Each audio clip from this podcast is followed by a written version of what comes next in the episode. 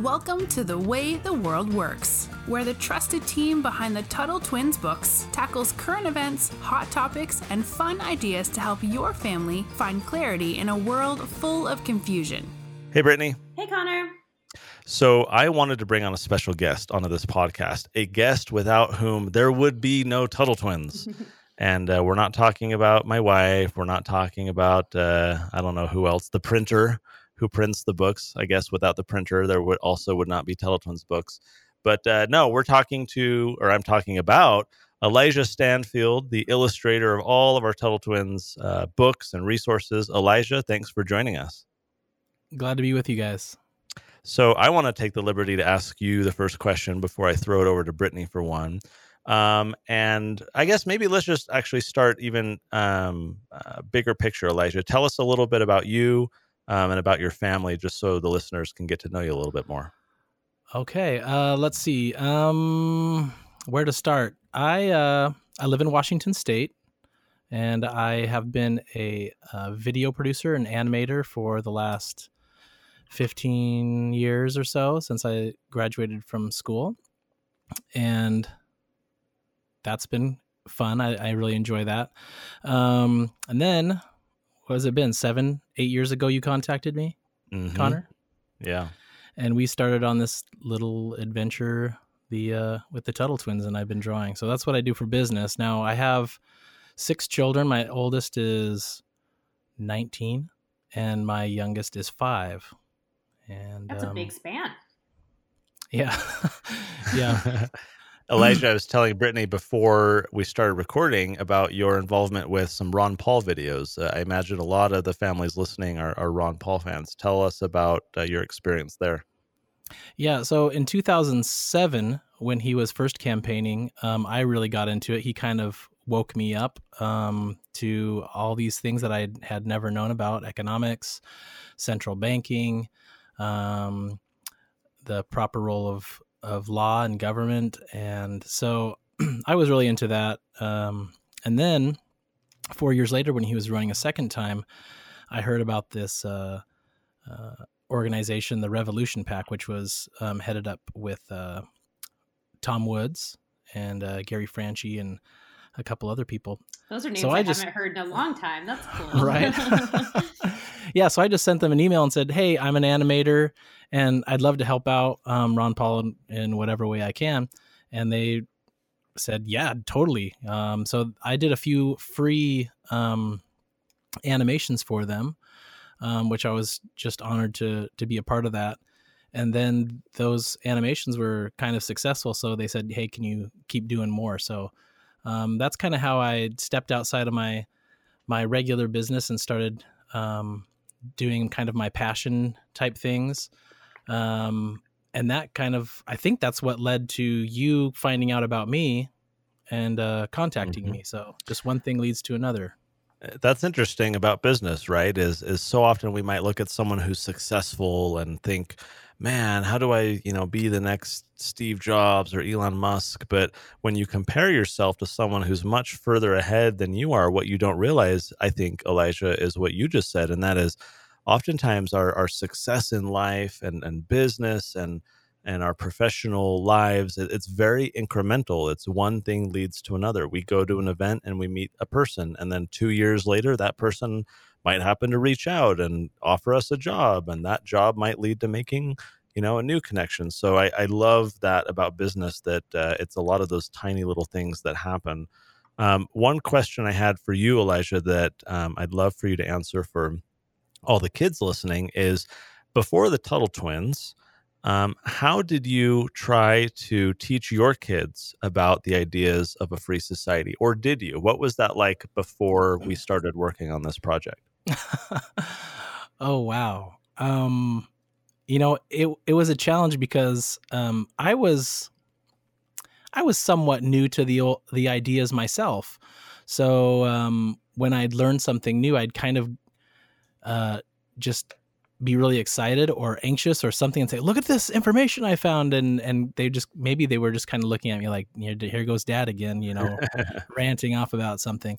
So, but really when I started my own business, with my wife is when I really started to see that there's all these principles that you have to apply to business and real life and economics, politics. All of a sudden, it became one step closer to affecting me directly, not through my employer.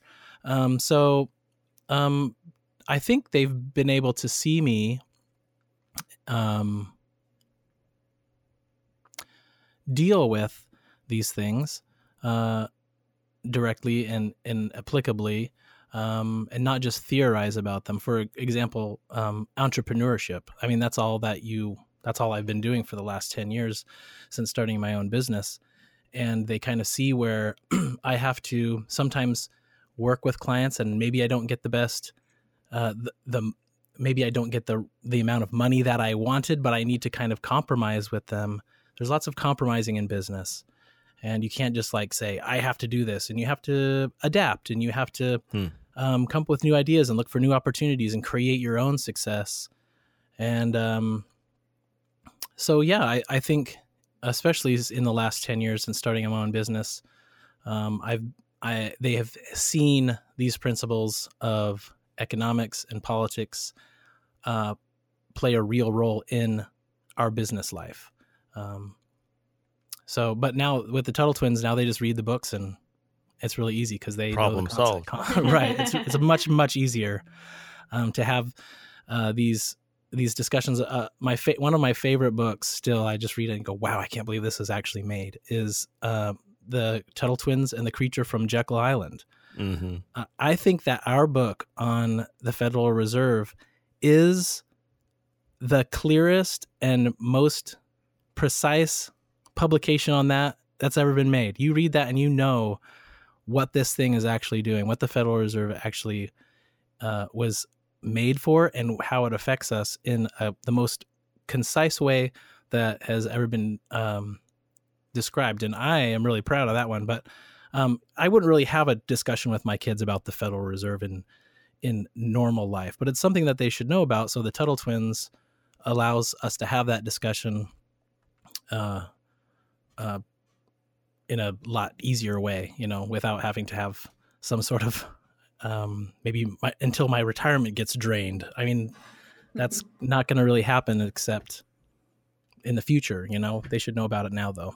Yeah. So I have a question for you. You mentioned something that I think is really cool, and that's entrepreneurship. And one thing that we've talked in previous episodes about with our listeners is how they can turn their talents into their business, right, into their job.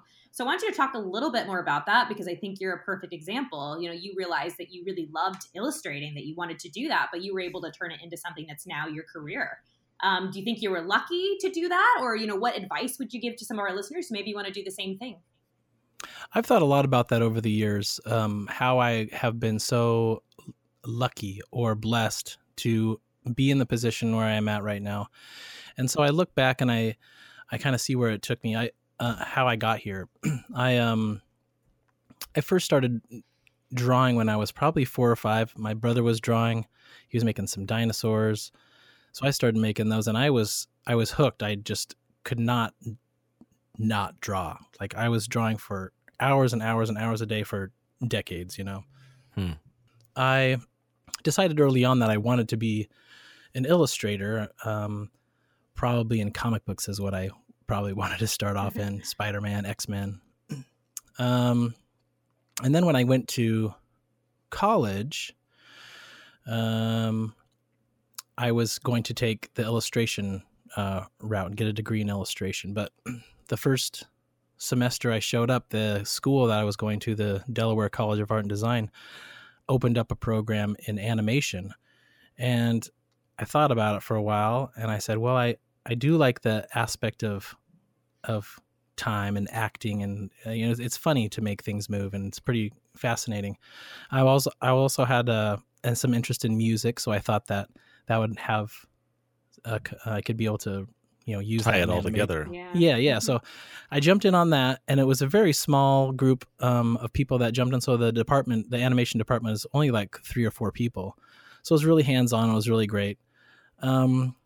And then, when I finished school, I went to in construction with my dad for probably about a year. And then I found a job locally in Washington. They were looking for a video producer, and I had dabbled in video doing animation, which is similar. So I jumped and I got that job. And so I was doing video, and then I started to introduce my animation to my video, and I just worked really hard. And I think, and then at some point I realized that that my abilities were valuable to a lot of people and not just to my employer. So I went freelance and started my own business, and so I could make animations for lots of companies. And then the Ron Paul opportunity came with the Revolution Pack, so I jumped on there, and then I got this opportunity with you. So I think the key is, one, you have to be willing to work hard at your skill and develop it to an extent to where people value it. And I actually have realized that I'm actually not naturally talented at drawing. I think most of it is from the practice that I did because I liked it so much. And I never realized I wasn't super talented. But when I look at some other people that have just started, I go, oh, wow, they're really developing this really fast. Natural really ability. Yeah. So I think that if you're passionate about something and then you can develop that skill to where it's valuable to other people. And you need to have a support group around you. You need to have a family that supports you. You need to have friends that support you. Because I did have a lot of people saying, you can't be an illustrator for a living. You can't draw pictures. People no one's going to pay you for that. And then the internet happened, and all of a sudden nothing happens without art. Yeah, and nothing happens without video. There's so much work for an artist in this world today. So Elijah, what's interesting about what you said is when you go freelance, a freelancer is kind of another word for an entrepreneur, right? You're kind of your own boss. And there's a lot of exciting aspects to that. It's great to be your own boss. But when you are a freelancer, when you're an entrepreneur, there's also more risk, right? There's not a steady check. In other words, you know, when you get a job with someone else, they're going to pay you typically every 2 weeks, you know, or in the middle of the month and the end of the month. And that feels a little more secure to a lot of people. They like that they're kind of guaranteed to be paid. But an entrepreneur, you're not always really often ever guaranteed to be paid. You're having to constantly work and you know, get sales and find clients. And so it's a lot risky. But there's that saying of, you know, where there's risk, there's reward, right? It's the jobs and the opportunities where it is a bit risky, but there's a potential to have way more success than if you were to just go get a job somewhere else, because then it's the company or your boss or the owner who gets the profit, right? Who gets all the money, and you're just going to be paid this kind of consistent amount. So that's kind of a good lesson, is that if you're willing, and we talked, Brittany, on a past episode about how it's best for young people to pursue entrepreneurship, right? Because they don't have to pay a mortgage. They don't have a lot of bills. Right. So it's easier to, you know, there's not as much risk. And so you can still do that. Okay, Elijah, maybe let's, Brittany, we're going to do a couple like rapid fire, just interesting questions here at the end to get some quick takes for you. And I've got one that I want to start with. What's your most enjoyable part of working on the Tuttle Twins books? A kid stops you on the street and says, "What do you like about drawing in the Tuttle Twins books?" How do you respond? Oh, wow. Well, one, I get to draw, and I love doing that.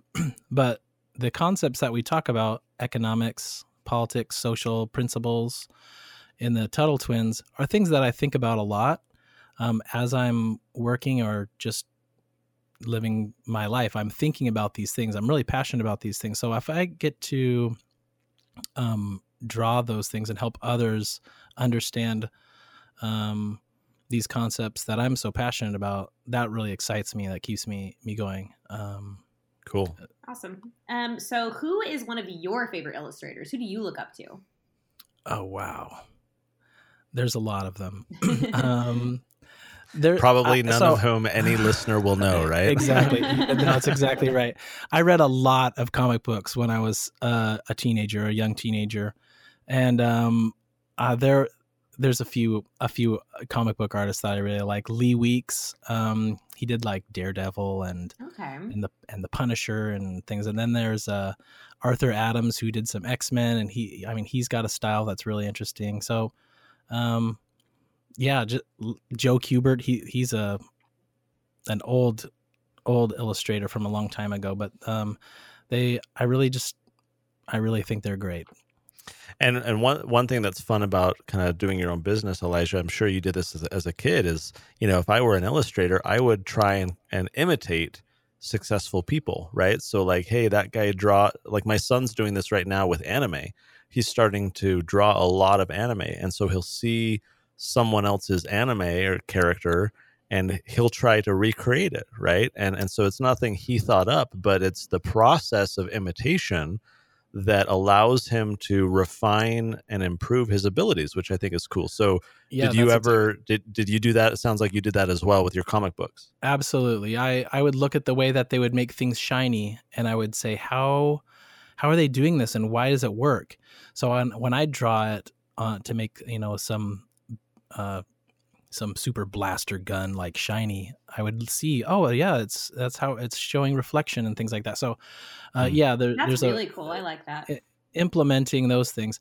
Now, I used to have a style in high school that was really like I draw monsters and skulls and superheroes. So it was a really intense style. So when you called me and said, hey, we're going to do a children's book, I was like, great. But then I realized that this style might not be the best thing. So I had to kind of create my own style, like some fresh. Yeah. So then I was able to use those skills that I had learned from copying other people and kind of use them to create something new. What Easter egg have you... Well, first of all, explain what you do with Easter eggs, what Easter eggs are, because kids might not know that term who are listening. So what are these Easter eggs that you're doing, and what is one of the favorite ones from this series that you've put into the books? Well, an Easter egg is just something that is a little bit hidden, like not everyone might not catch it, but some people might catch it and they'll go, oh, that reminds me of something else. Really, my favorite thing is to draw people that I know in the books, my friends and you know, people that have helped us with the Tuttle Twins. I put them and their families in the backgrounds. You did your neighborhood, didn't you? Isn't your neighborhood in the? Actually, yeah, most of the books, you know, when you're trying to visualize space, when you're like, well, Ethan's looking this way and you show a shot of him and you want to see what's behind him. And then you look at Emily and she's facing the other direction, what's behind her. So coming up with this spatial environment is actually kind of a difficult thing. So what I did is I just made the spatial environment my hometown, so I know exactly what things look like. So you drew what you already knew. Out. Yeah. you can walk out front and literally kind of visualize it. Yep. Exactly. So there's Easter eggs of my hometown through all the books. Like The Road to Serfdom is based on a beach in Oregon called Rockaway Beach, which is my favorite beach in Oregon. Go there. So you'll see like the crab shack and some people that work there and the boardwalk and all those things are taken from Rockaway Beach in Oregon, including the banana stand. No, the banana stand. The banana stand is from a popular TV show I guess it's been about a decade now. I didn't notice that, but now it's all making sense, and that's hilarious. Brittany's got homework to do now. Yeah, the banana stand. Yeah, the banana stand is from a TV show that I used to watch a long time ago. So I have one more question for you. I want to know what your favorite Tuttle Twins book to illustrate was. Oh wow! And why? So two-parter. It's really difficult because sometimes I go back and I read these books and I'm just amazed that they're even in existence. They're so great. I mentioned Creature from Jekyll Island before, but oh gosh, I think it might be The Golden Rule. Mm. And I think The Golden Rule is really just the foundational thing of society, like if people can grasp that principle, then society will be peaceful and prosperous and all these things. That's really the core of everything. So I really enjoyed it for that aspect. But also I liked, it was kind of a homage to Ron Paul, who I deeply respect and was glad to, do a book that was honoring some of the work that he had done in his book. So final question for me, Elijah, as we wrap this up, what do you do while you draw? Help our listeners visualize when you're sitting there toiling away at all these beautiful illustrations that the kids love. What are you doing while you work on these things? Well, when I get in my zone, what I'm doing is either listening to music, and I have a few favorite bands. I like Muse, I like Weezer, and I like Jimmy Eat World. And then my son has a band that he started a couple years ago called Wonderbad, and I really like their music, so I listen to them. If I'm not listening to music, I'm listening to podcasts or interviews. Lately, I've been listening to Tom Woods, The Tom Woods Show, of course. I listen to Eric July, and I've been listening to Thomas Sewell interviews, and I think he's amazing. And so, yeah.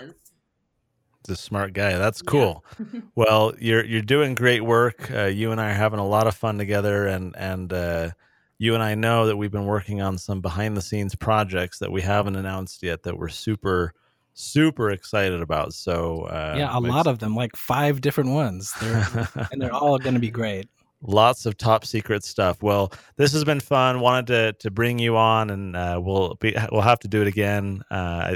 We get a lot of praise always, constantly about these illustrations, and the Easter eggs are fun for people to learn. And so you're doing the Lord's work. We're educating a lot of kids, and it's a lot of fun. So we're going to wrap it up there. Elijah, thanks for joining. Britt, thanks for having a conversation. We'll see you guys next time. See you next time. Bye. Thank you.